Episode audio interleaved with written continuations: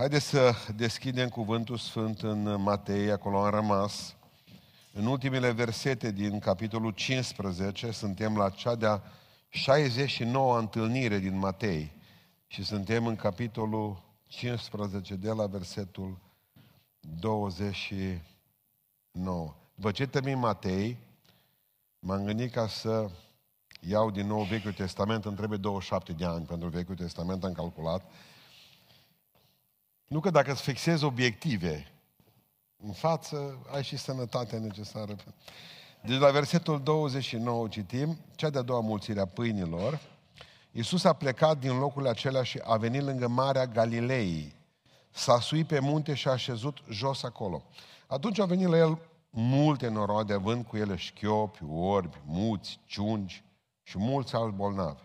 I-au pus la picioarele lui și el i-a tămăduit. Așa că noroadele se mirau când au văzut că muții vorbesc, ciungii se însănătoșesc, șchiopii umblă și orbi văd și slăveau pe Dumnezeu lui Israel. Iisus a chemat pe ucenicii săi și le-a zis, mi-e milă de gloata aceasta, că iată, că de trei zile așteaptă lângă mine și n-au ce mânca. Nu vreau să le dau drumul flămânzi, ca nu cumva să leșine de foame pe drum.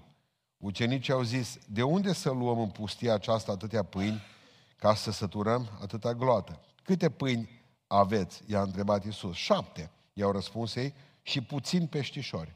Atunci Iisus a poruncit norodului să șadă la pământ, a luat cele șapte pâini și peștișori, pe ce a mulțumit lui Dumnezeu, a frâns și a dat ucenicilor, ucenice, au împărțit norodului, au mâncat toți și s-au săturat și au ridicat șapte coșnițe pline cu rămășițele de fărămituri. Cei ce mâncase erau patru mii de bărbați, afară de femei și de copii. În urmă Iisus a dat drumul noroadelor, s-a suit în corabie și a trecut în ținutul Magdalei. Amin. Reocupăm locurile. Nu a durat trei duminici de când v-am vorbit despre altă mulțire a pâinilor. Poate ne gândim că nu au fost atenți ucenicii și au scris o minune de două ori în Biblie. Nu, sunt două minuni diferite. Foarte diferite. Uh, dacă vă aduceți aminte, la prima au fost 5.000 de oameni hrăniți și minunea a avut loc în uh, Galileea cu cinci pâini de la un băiat și doi pești. Vă aduceți aminte? A fost primăvara minunea aceasta. Și au umplut 12 coșuri de fărămituri. Au încercat să-l facă rege, dacă mai citiți minte. Și cei pe care a hrănit atunci au fost evrei. Deci a fost o hrănire a evreilor. Mulțimile care erau adunate în jurul lui erau evrei. Asta, a doua, hrănire despre care vorbim astăzi, au fost cu 4.000 de oameni, bărbați, în afară de femei. Deci avem un număr diferit. S-a întâmplat în Decapolis, în locul celor 10 orășele mici, Deca 10 de la... După aceea au fost șapte pâini aici și ceva pești, nu știm câți. A fost vara. N-au încercat să-l facă rege. Au fost neamuri. De unde știm că au fost neamuri? Pentru că scrie și slăveau pe Dumnezeu lui Israel. Ăștia care fusese vindecați, tămăduiți și mâncați.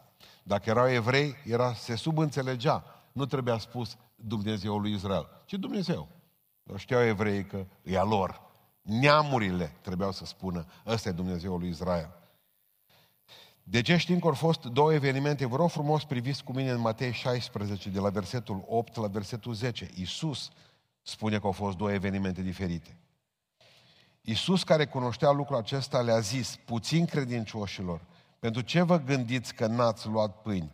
Tot nu înțelegeți și nici nu vă mai aduceți aminte de cele cinci pâini pentru cei cinci mii de oameni și câte coșuri ați ridicat. Și observați versetul 10, nici de cele șapte pâini pentru cei patru mii de oameni și câte coșnițe ați ridicat. Observați ce ce sus. Sunt două evenimente. Sunt două evenimente distincte. Nu vă mai aduceți de primul eveniment, zice Domnul. Da de al doilea. Bun. Dar atunci punem întrebarea. Ce învățăm astăzi de aici? Dacă v-am spus și data trecută, că a fost o hrănire miraculoasă, că s-a întâmplat diferit. În primul rând, unul dintre lucrurile pe care vrem să le învățăm astăzi și care l-am trecut cu vederea data trecută, ca să am ce predica și în seara asta, trebuie să răspundem la o întrebare. De ce veneau oamenii la Isus și de ce atrăgea Isus pe oameni ca un magnet? E o întrebare bună asta. Pentru că spune versetul 30, versetul 31, mai mergem încă o dată, spune cuvântul Domnului așa. Noroadele se mirau când au văzut că muții vorbesc, dar în versetul 30. Multe noroade având cu ele șchiopi, ori muți, ciungi, mulți bolnavi, i-au pus la picioarele și el i-a tămăduit. Noroadele se mirau când au văzut... Bun, ce cu noroadele astea care merg tot timpul după Isus Hristos? De ce atrage Domnul noroadele astea? De ce vin oamenii la El? De ce au venit oamenii la El? Explicația principală pe care eu o văd, o explicație puternică este că în Luca, în capitolul 9, versetul 11 avem, spune cuvântul lui Dumnezeu așa, norodele au priceput lucrul acesta și au mers după el. Bun, să fie sănătoase. Iisus le-a primit bine. Asta e explicație. Nu te duci unde nu ești bine primit. Mă, cel mai ușor lucru din lumea asta este să creezi între tine ca păstor, preot, uh, primar, uh, șef de întreprindere sau ce fi, patron, să creezi un spațiu vital între tine și ceilalți. La noi la români se numește tras de șireturi. Nu te trage în șireturi cu nimeni. Bagă un birou între tine și el, o funcție între tine și om, un costum între tine și el, nu te pupa cu nimeni, stai liniștit pentru că e mai bine așa. Așa supraviețuiești. Dacă, de exemplu, vine cineva cu o problemă la tine, declină-ți competența, nu-i treaba mea, du-te la ăla, du-te la ăla, du-te la ăla. Fii cât mai, cum să spun eu, posac cu putință, fii cât mai înțepat și constipat cu putință, arată-te că ești un om cu foarte multe probleme și că n-ai vreme de oameni. Iisus îi primea bine. Observați un lucru interesant la Domnul nostru Iisus Hristos, că veneau de la el, la el și primea bine de la copii până la părinți și bătrâni. Mă, ce cu copiii? Spuneam data trecută, copiii te prim primul, primii. De exemplu, veți cunoaște un om cu caracter sau un om fără caracter, funcție de cum se interacționează copiii cu el. Dacă vin la tine prunci, nu să zici odată, hai mă la... Observați, la Iuda nu... Bă, hai la Iuda. De ce nu s-a dus pruncii la Iuda să ia în brațe? Încă din contră, Iuda certa pe, pe părinții pruncilor. Bă, nu lăsați pruncii să vină la Isus. De ce pruncii mergeau la Isus și nu la Petru? Pentru că Isus avea ceva. Avea ceva. E greu să ții copii în biserică astăzi. E greu ca să mai faci să urmeze ceea ce ai crezut tu sau părinții tăi, nici măcar tu. De aceea e nevoie de preoți umani, de pastori umani, indiferent cât îi costă trasul de șiret. Pentru că pruncii te resping. Ei știu că ceva nu e în regulă. Ei sunt cel mai bun termometru a caracterului unui om. Hai la mine, mai vezi că face. Și-a plecat. Deci nu, nu, ceva nu e în regulă. Copiii veneau la el, ucenicii mereu făceau scandal. Zice Iisus, lăsați copiii să vină la mine. Trimite de aici, zicea ucenicii, pentru că la ei oricum nu mergea nimeni. Uitați-vă cum atrăgea Domnul Iisus Hristos copiii la el. Uitați-vă cum atrăgea păcătoșii. În al doilea rând, nu numai copiii veneau la el, o altă categorie cu care inter- interacționăm noi greu. Cu copiii o problemă. V-am spus că e mare lucru când am vorbit despre Andrei Muso două, trei zile, ci e mare lucru că Andrei avea un sclipici la copiii ăștia. Și un lipici. Nu numai că veneau că îi strălucea fața, veneau prunci la el. Ăștia erau în stare să dea prânzul lui Andrei. Copiii nu dau. Copiii, în general, când dăruiesc, înseamnă că e ceva să vină din dreapta, atunci Au vreun motiv oarecare. Nu, nu, nu darnici. Ca să pui prânzul la picioarele lui și spui lui Andrei că îi dai prânzul, pește și pâinile pe care ți le-a dat maică ta. E lucru mare, înseamnă că Andrei avea pe acel vino încoa. Așa se zice la noi. Îl ai sau nu-l ai? Ăsta nu-l poți educa. Nu-l poți face rost la școală, la școala de teologie, de psihologie, în relații. Nu poți, la orice facultate. N-ai cum, dacă nu ești născut pentru asta. Nu, nu, nu. Andrei îl avea, Petru nu-l avea, Ioan nu-l avea. Indiferent cât era Ioan de tânăr. Iuda nu mai vorbesc că nu-l avea. Veneau la Andrei, Andrei trimitea la Isus, veneau direct la Isus copiii. E greu de, de, de dus prunci la Domnul. Dar păcătoșii și mai greu. Ăștia nu vin după tine. De ce veneau totuși păcătoși la Isus Hristos? Păcătoșii de obicei stau între ei, mănâncă, beau uh, împreună, n-au Facebook.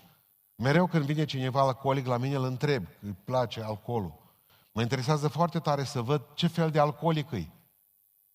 Zic, bei singur? Ce mai periculos sunt ei care beau singur. Își au sticla, să pun în casă, opresc lumina și beau. Beau toată sticla, praf să fac.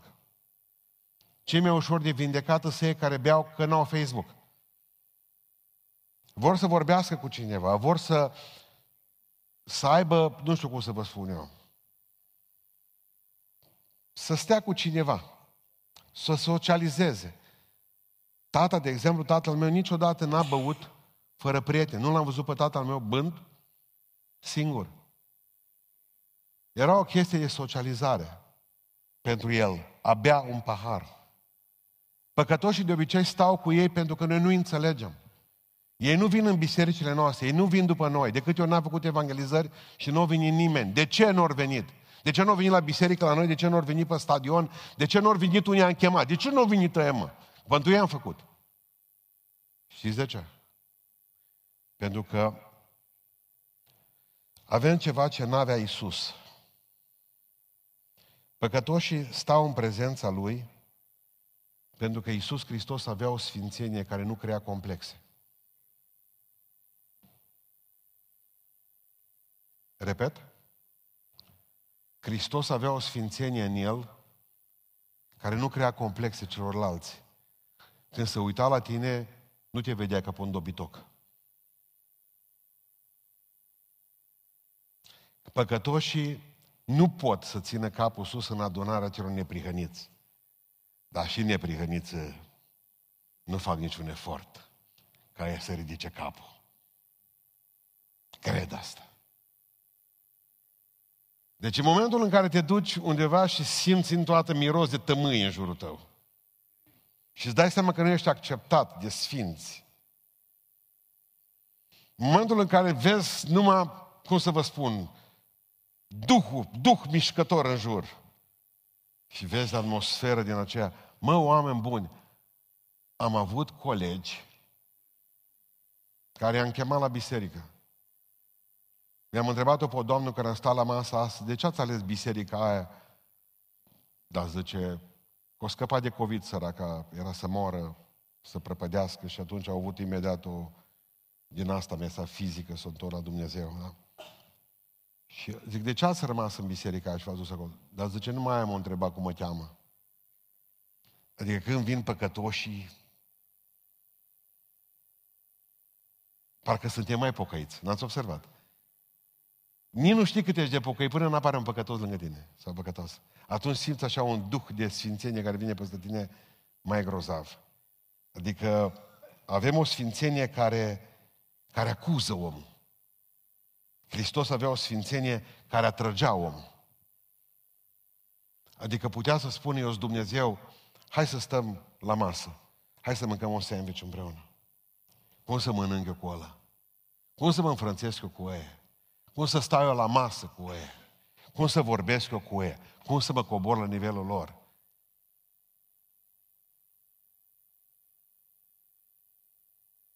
Și astăzi au venit la mine în biserică, când s-a terminat slujba, au zis, a venit la mine un bărbat uh, cu o femeie. Zic, soția? Nu zice, nu-i soția, e sora mea.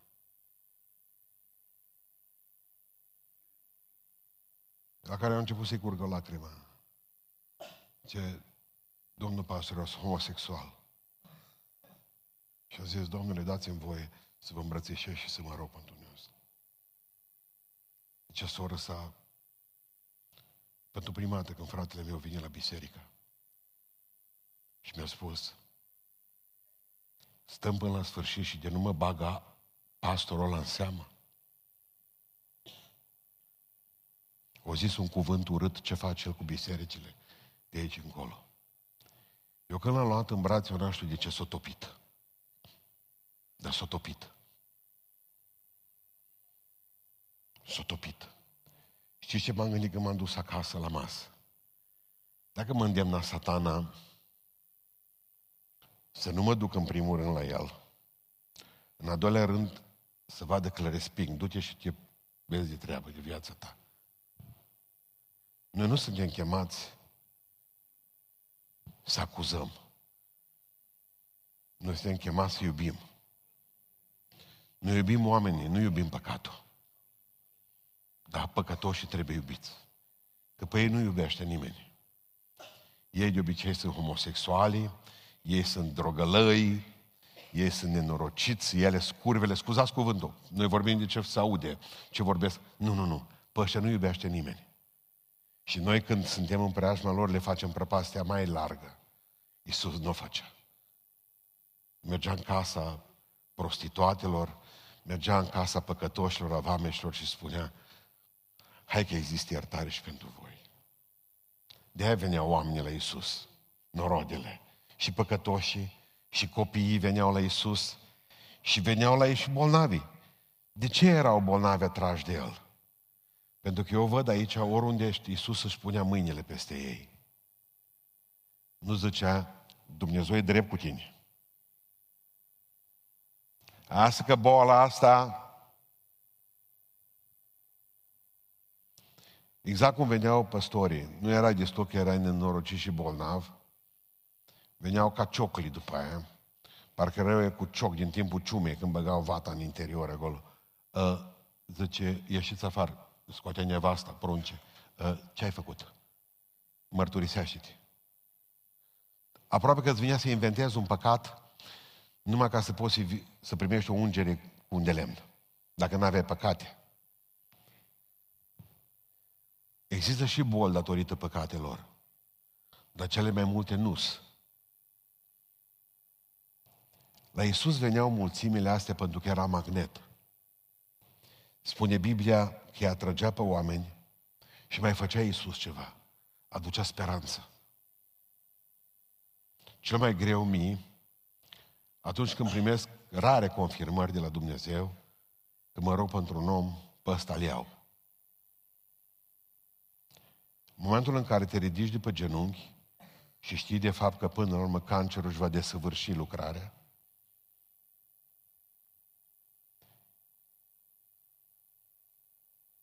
Ai așa o frământare în a spune ce ți-a spus Domnul?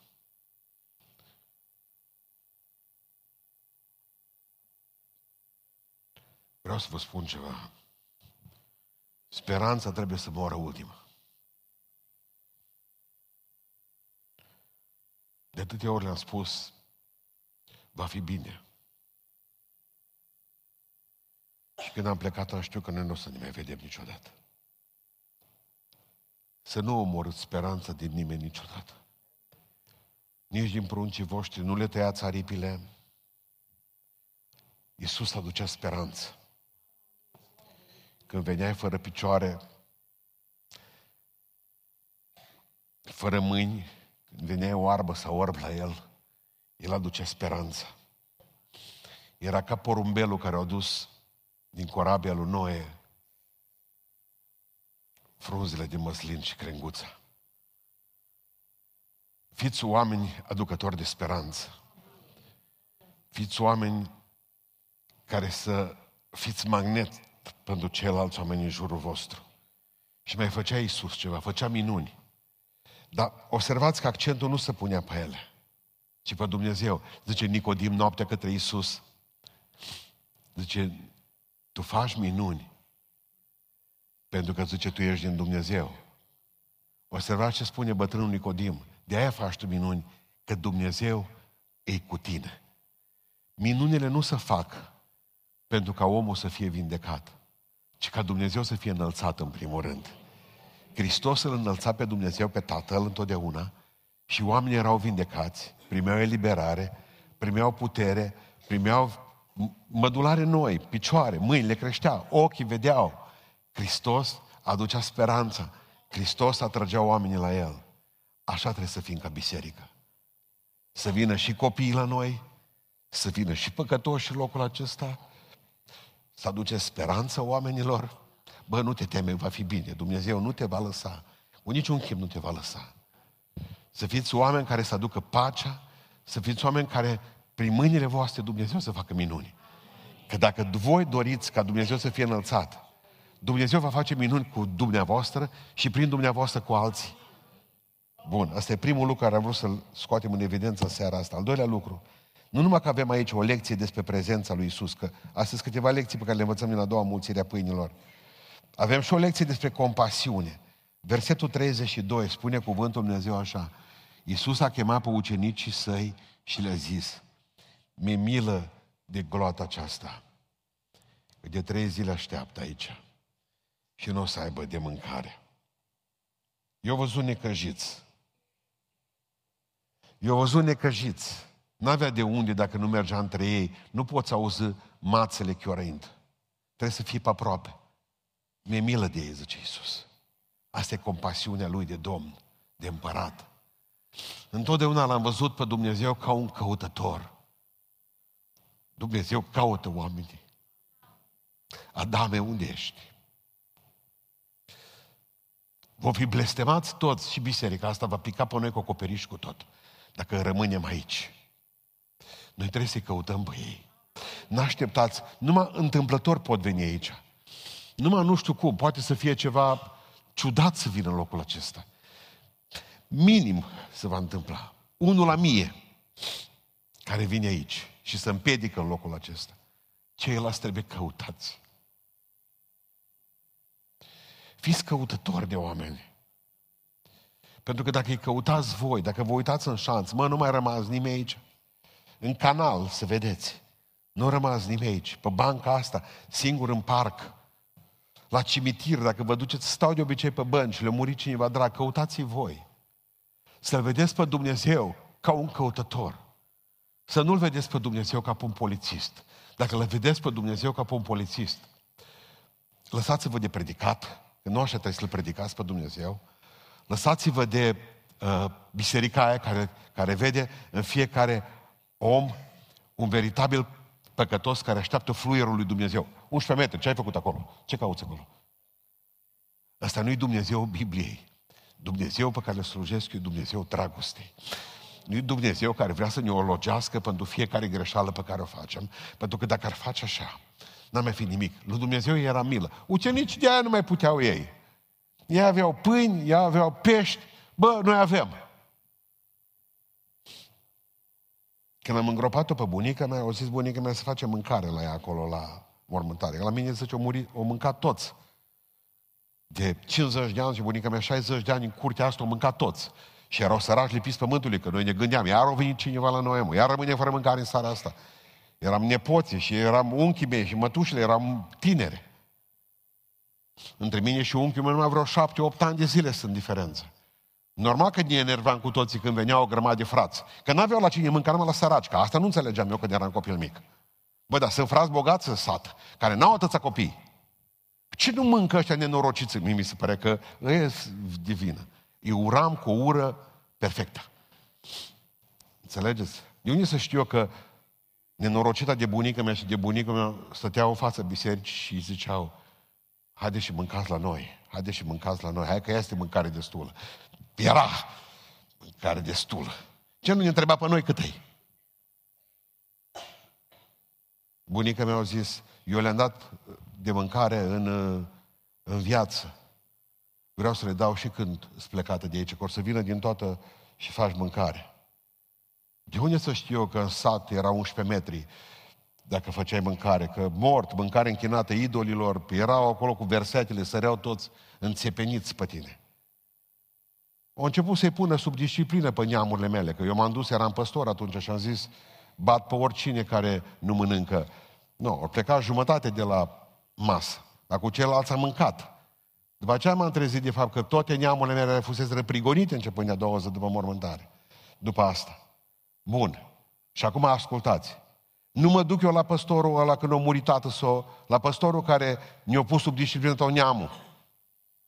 Să predic. Când m-am băgat înăuntru în curte, dar până n-am simțit o miros, mă, de varză murată, trecută, năbușită până...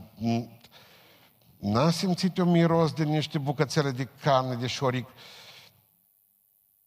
strânse, ca o menghină în orez și la rândul lor strânse în... Mă, dar ce miros satanic e ăsta, zic? Dacă tot sunt împotrivă la lucrul ăsta. Și ce zice păstorul către mine?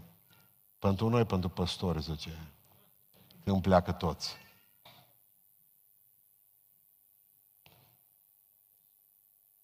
Noi am explicat că unul de la noi din sat a murit cu o sarma în gât exact la cea de-a treia zi după ce a murit măsa. Bine, să nu înțelegeți că era tânăr, că el avea vreo 80 de ani, măsa avea vreo 100 și de amărât ce a fost cu muri maică să la 100 de ani, s-a necat a treia zi, la de-a treia zi. Știți cum se punea la noi? Aceea am rămas. L-am îngropat, mi-aduc aminte că eu am săpat groapa, că era miner și noi ăștia zice, bă, ăștia sapă. Bun. Le-am explicat eu de sarmalele alea. Adică unii sunt mai egali decât alții. Ați auzit asta până acum? Ce ușor e să dai legi. Trebuie să ai tehnică. E dată legi în care oamenii trebuie să fie bajocoriți la nivelul maxim. Iisus avea milă, mă. Era mânat de compasiune. Ce verset dureros în Marcu 9 cu 19. Până când vă, vă voi mai suferi, zice Iisus. O neam credin, credin, cred, necredincios, până când vă, vă mai fi cu voi. Până când voi mai suferi? Până la smolsul bărbii ne-a suferit.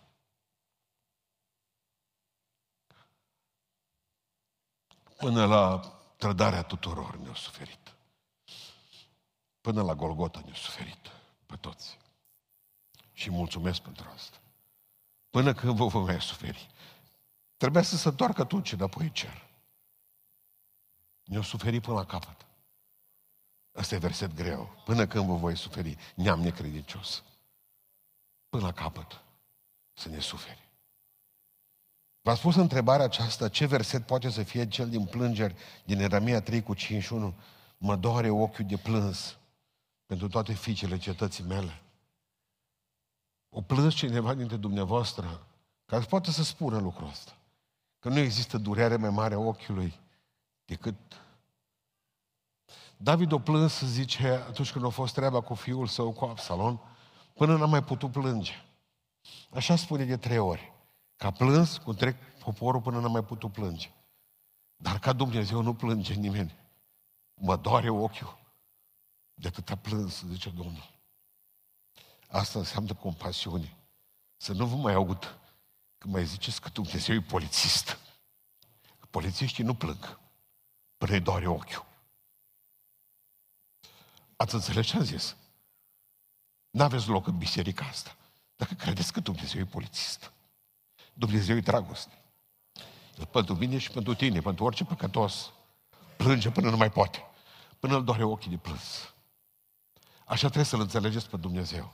Deci avem o lecție despre atragerea mulțimii la tine, avem o lecție despre compasiune și avem și o lecție despre uitare. Mă, Haideți să vă spun ceva. Versetul 33, versetul 34. Ascultați.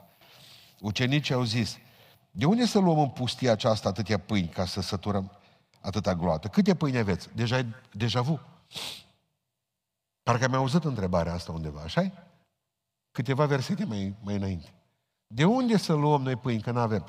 Acum pun întrebarea aceasta. ce cu întrebarea aceasta simplă? O zicem și noi. M-am gândit la un moment dat și sunt uh, teologi care spun că ucenicii nu au fost toți la prima mulțire. Că ăștia care au pus întrebarea, lasă-mi, te rog frumos, întrebarea asta încă o dată ce, deja din versetul 33, versetul 34, da, să vadă. Da? Versetul 33-34. De unde să luăm în pustia aceasta atâtea pâini?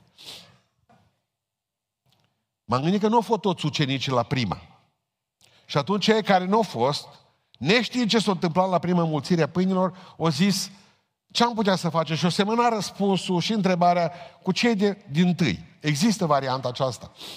Alți teologi spun că de fapt ucenicii care au fost de față toți la prima mulțire a pâinilor au vrut să vadă cum se mai poate încă o dată repeta istoria. Și l-au obligat cumva pe Iisus, hai să-ți povestim, mai ții minte ce am zis noi atunci?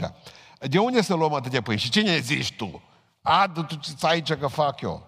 Adică au vrut să mai facă o minune ucenicilor sau, mai poate să fie la fel de bine, posibil ca ucenicii să nu să fie așteptat ca Domnul Iisus Hristos să hrănească neamurile. L-a pus la încercare atunci. Atunci întrebarea e rea. O stat s-o gândit. De unde avem noi atâtea pâini ca să hrănim pe Românașului îi place sus la mâine. Ăștia nu de-a noștri. Băi, de unde avem noi atât la care Iisus Hristos nu trebuie pâini, că pe nu li dăm. Nu au pașaport, nimic la Free Palestine. Nu le dăm. Nu, mănânci de unde vrei. Marg la Dumnezeu lor.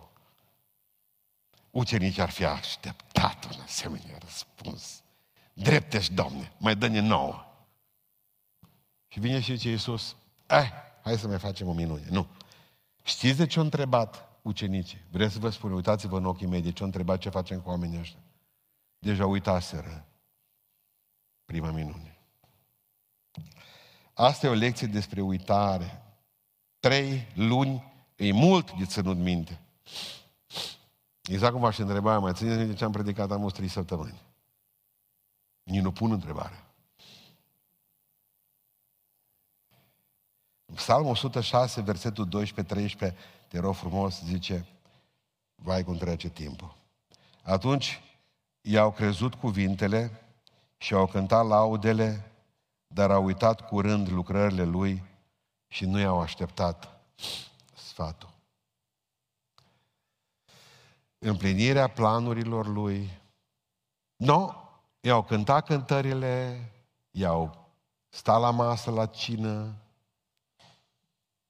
au ascultat predicile, dar au uitat curând toate lucrările lui și n-au așteptat împlinirea planurilor uităm. Uităm de Dumnezeu, uităm de cei care ne-au făcut bine, de cei care ne-au ajutat în viață, uităm de cei care, de cele care ne-au dat viață. Ce telefoane primesc de când să știe că fac azil la ștei. Domnul pastor, am un deșeu și eu acasă. Am un pișorcos.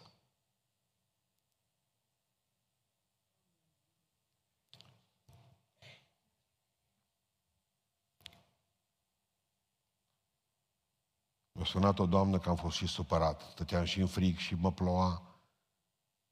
Și zice, vreau, zice, mama, zice, cu ea mă înțeleg, mai e și surdă, tot țipăm una la alta, zice, și nu mă mai înțeleg cu ea. Ai vreau să dau la dumneavoastră acolo și zic, în afară de a nu te înțelege cu ea, mai ai ceva? Nu. Ai întrebat-o, zic, de ce nu o sări pe călcâie cu tine când erai gravidă? De ce nu muta dulapuri? Ai întrebat-o vreodată? Ai întrebat-o de ce nu o să duc la Felix să se bage în apă caldă?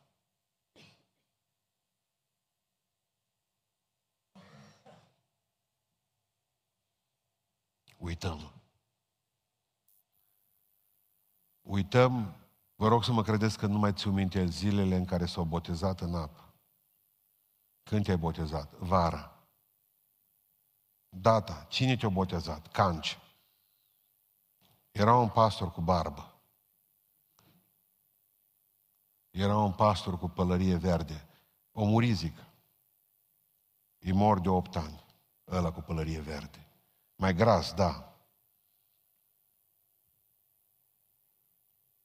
Nu ne mai aducem aminte.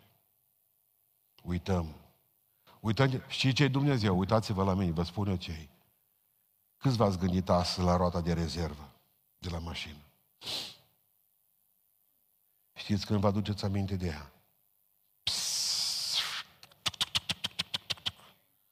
Vreți să vă spun cum arată roata dumneavoastră de rezervă?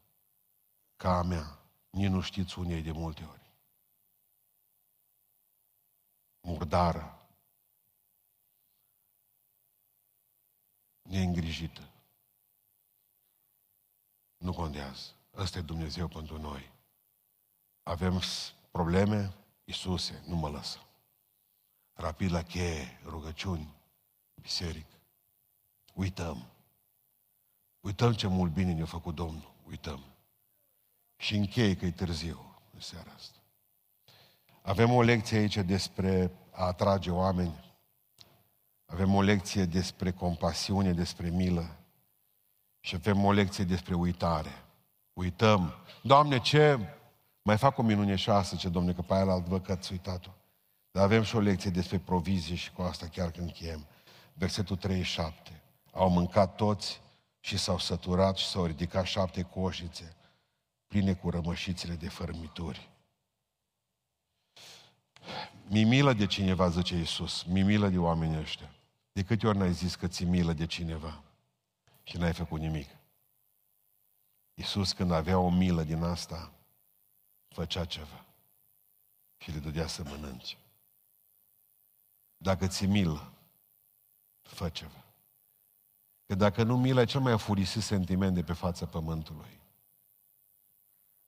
Pentru că o milă fără brațe, o milă fără picioare, fără 100 de lei, nu valorează nimic. De aceea a dat ucenicilor să le împartă norodului pâinile alea. Și și-a zis, dați-le voi să mănânce. Dar tu ai pensie de 400 de lei. Tu ai ajutor social și de șomaj și de-abia o duci de pe zi pe alta. Tu ești dintre românii care jumătate dintre cei care lucrează în ultimele 10 zile au de face cu caietul. Nu mai au nimic. Tot o doamnă spunea și tot astăzi. Ultimele 10 zile înainte de salar pentru mine e o, e o nenorocire. Și cum am luat salarul în prima zi cum l-am luat, îmi plătesc facturile. Toate. După aceea mă duc la magazin, fac cumpărăturile, după aceea 10 zile trăiesc de azi pe mâine. Și zic, de câți ani? O, zice, de mulți. Și să vin eu să zic la o asemenea femeie, n-ai vrea să faci ceva pentru Dumnezeu. Pare că e rușinos, dar e obligatoriu. Dați-le voi să mănânce. Dumnezeu știe că avem puțin. Dumnezeu știe că resursele noastre sunt mici. Dar Dumnezeu e același și poate să facă minuni cu ele. Nu va începe din nimic, întotdeauna dintr-o bucățică de ceva sau dintr-o fărâmă de credință. Țineți minte că Dumnezeu e în stare să folosească ce mai spurcați oameni de pe fața pământului, cum a fost faraon. 400 de ani i-a hrănit poporul. Și în pustie le-a dat el, când a ajuns direct cer. Să nu vă fie frică, că nu o să aveți ce mânca în 2024. Să nu vă fie frică că o să muriți pe mesele de operație. Dacă îl iubiți din toată inima, și încă mai munciți pentru El, adică dați voi la alții să mănânce. Dumnezeu întotdeauna își păzește brutarii. Dumnezeu întotdeauna își binecuvintează pe cei ce îs o binecuvântare pentru alții. Să nu vă fie frică că o să falimentați.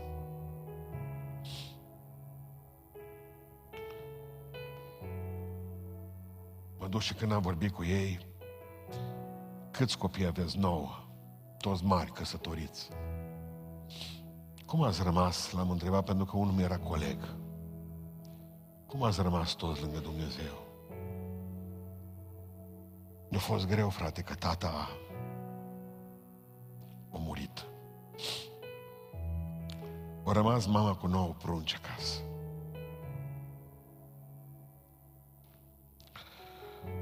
Doi dintre frații mei, zice, eu luat după aceea sora mamei. Noi am rămas șapte cu ea. Mergea mama și lucra cu ziua. Era mici. Totdeauna am avut în fiecare zi că ne aduceau, ne mai ajutau, mai găseam câte o bucată de pâine și a fost bine, dar într-o zi a venit mama și a zis, n-am găsit nimic de lucru astăzi. Și noi am întrebat-o, ce o să mâncăm, mama?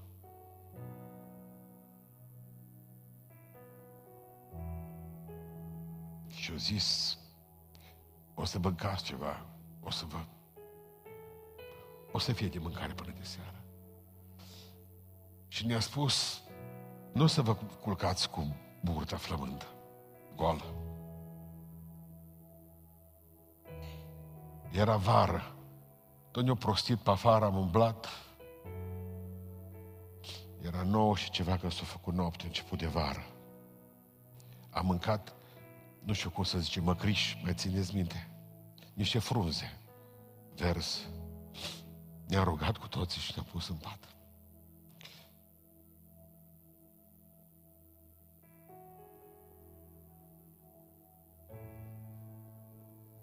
Am auzit-o pe mama cum să rog. Le-am promis că nu se culcă cu burta goală. Fă ceva cu mine, că de nu faci ceva, ăștia nu o să mai creadă în tine. Ăștia să lasă toți de tine. Dacă le-am spus că tu hrănești prunci, Era ora 12 și nu noaptea. De două ore și eram în pat. Ca să înțelegeți filmul până la capăt. La ora 10 seara s-au adunat la 40 de kilometri departare la o rugăciune niște frați. Și apoi glasul profeției. Așa vorbește Domnul. Lăsați rugăciunea. Plecați cu toții de aici. Strângeți ce aveți, slănină, pâine. Și vă duceți în satul cu tare, la numărul cu tare, că acolo am șapte copii și o mamă la care le-a spus că noaptea asta nu se culcă până nu mănâncă. Vă puteți ruga și mâine și în alte zile. Acum nu e vreme de rugăciune, zice Domnul. Ce-mi place să vină Duhul Sfânt să spună strada cu tare, localitatea cu tare. Nu o găleată cu apă, nu, nu știu ce funie și barieră și nor. După 12 noapte, zice, spunea colegul,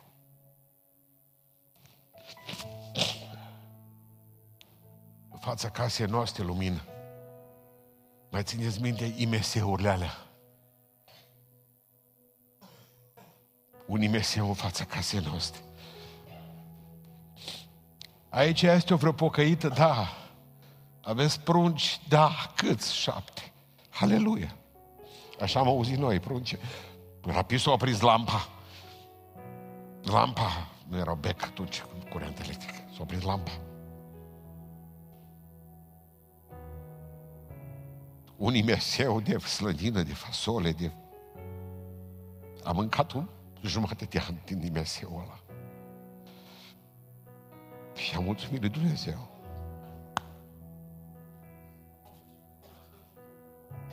Dumnezeu poartă de grijă.